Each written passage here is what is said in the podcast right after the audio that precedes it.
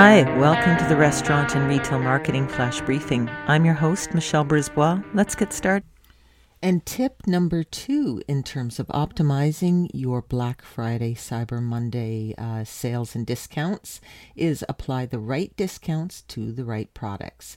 And so be prepared. You're going to have to slash at least 20% off your items to compete. However, this year, uh, do know your market because if you've got something that's scarce uh, in short supply because of supply chain, you might not have to discount so much. So you can add a free gift with your products, um, those types of things get creative. Um, if uh, you can offer 50% for first time buyers or 30% if you buy more than five, let your imagination off the leash on how you bundle those things. So, a top tip add a doorbuster sale um, a discount, a huge discount on something for the first few customers. Again, anything to kind of give a sense of urgency. Uh, so once they're on your site, you hope they'll browse around and buy other products.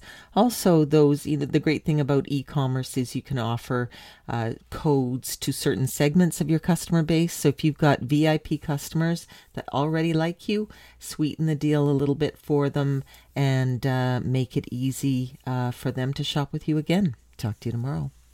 So come on, let's get out.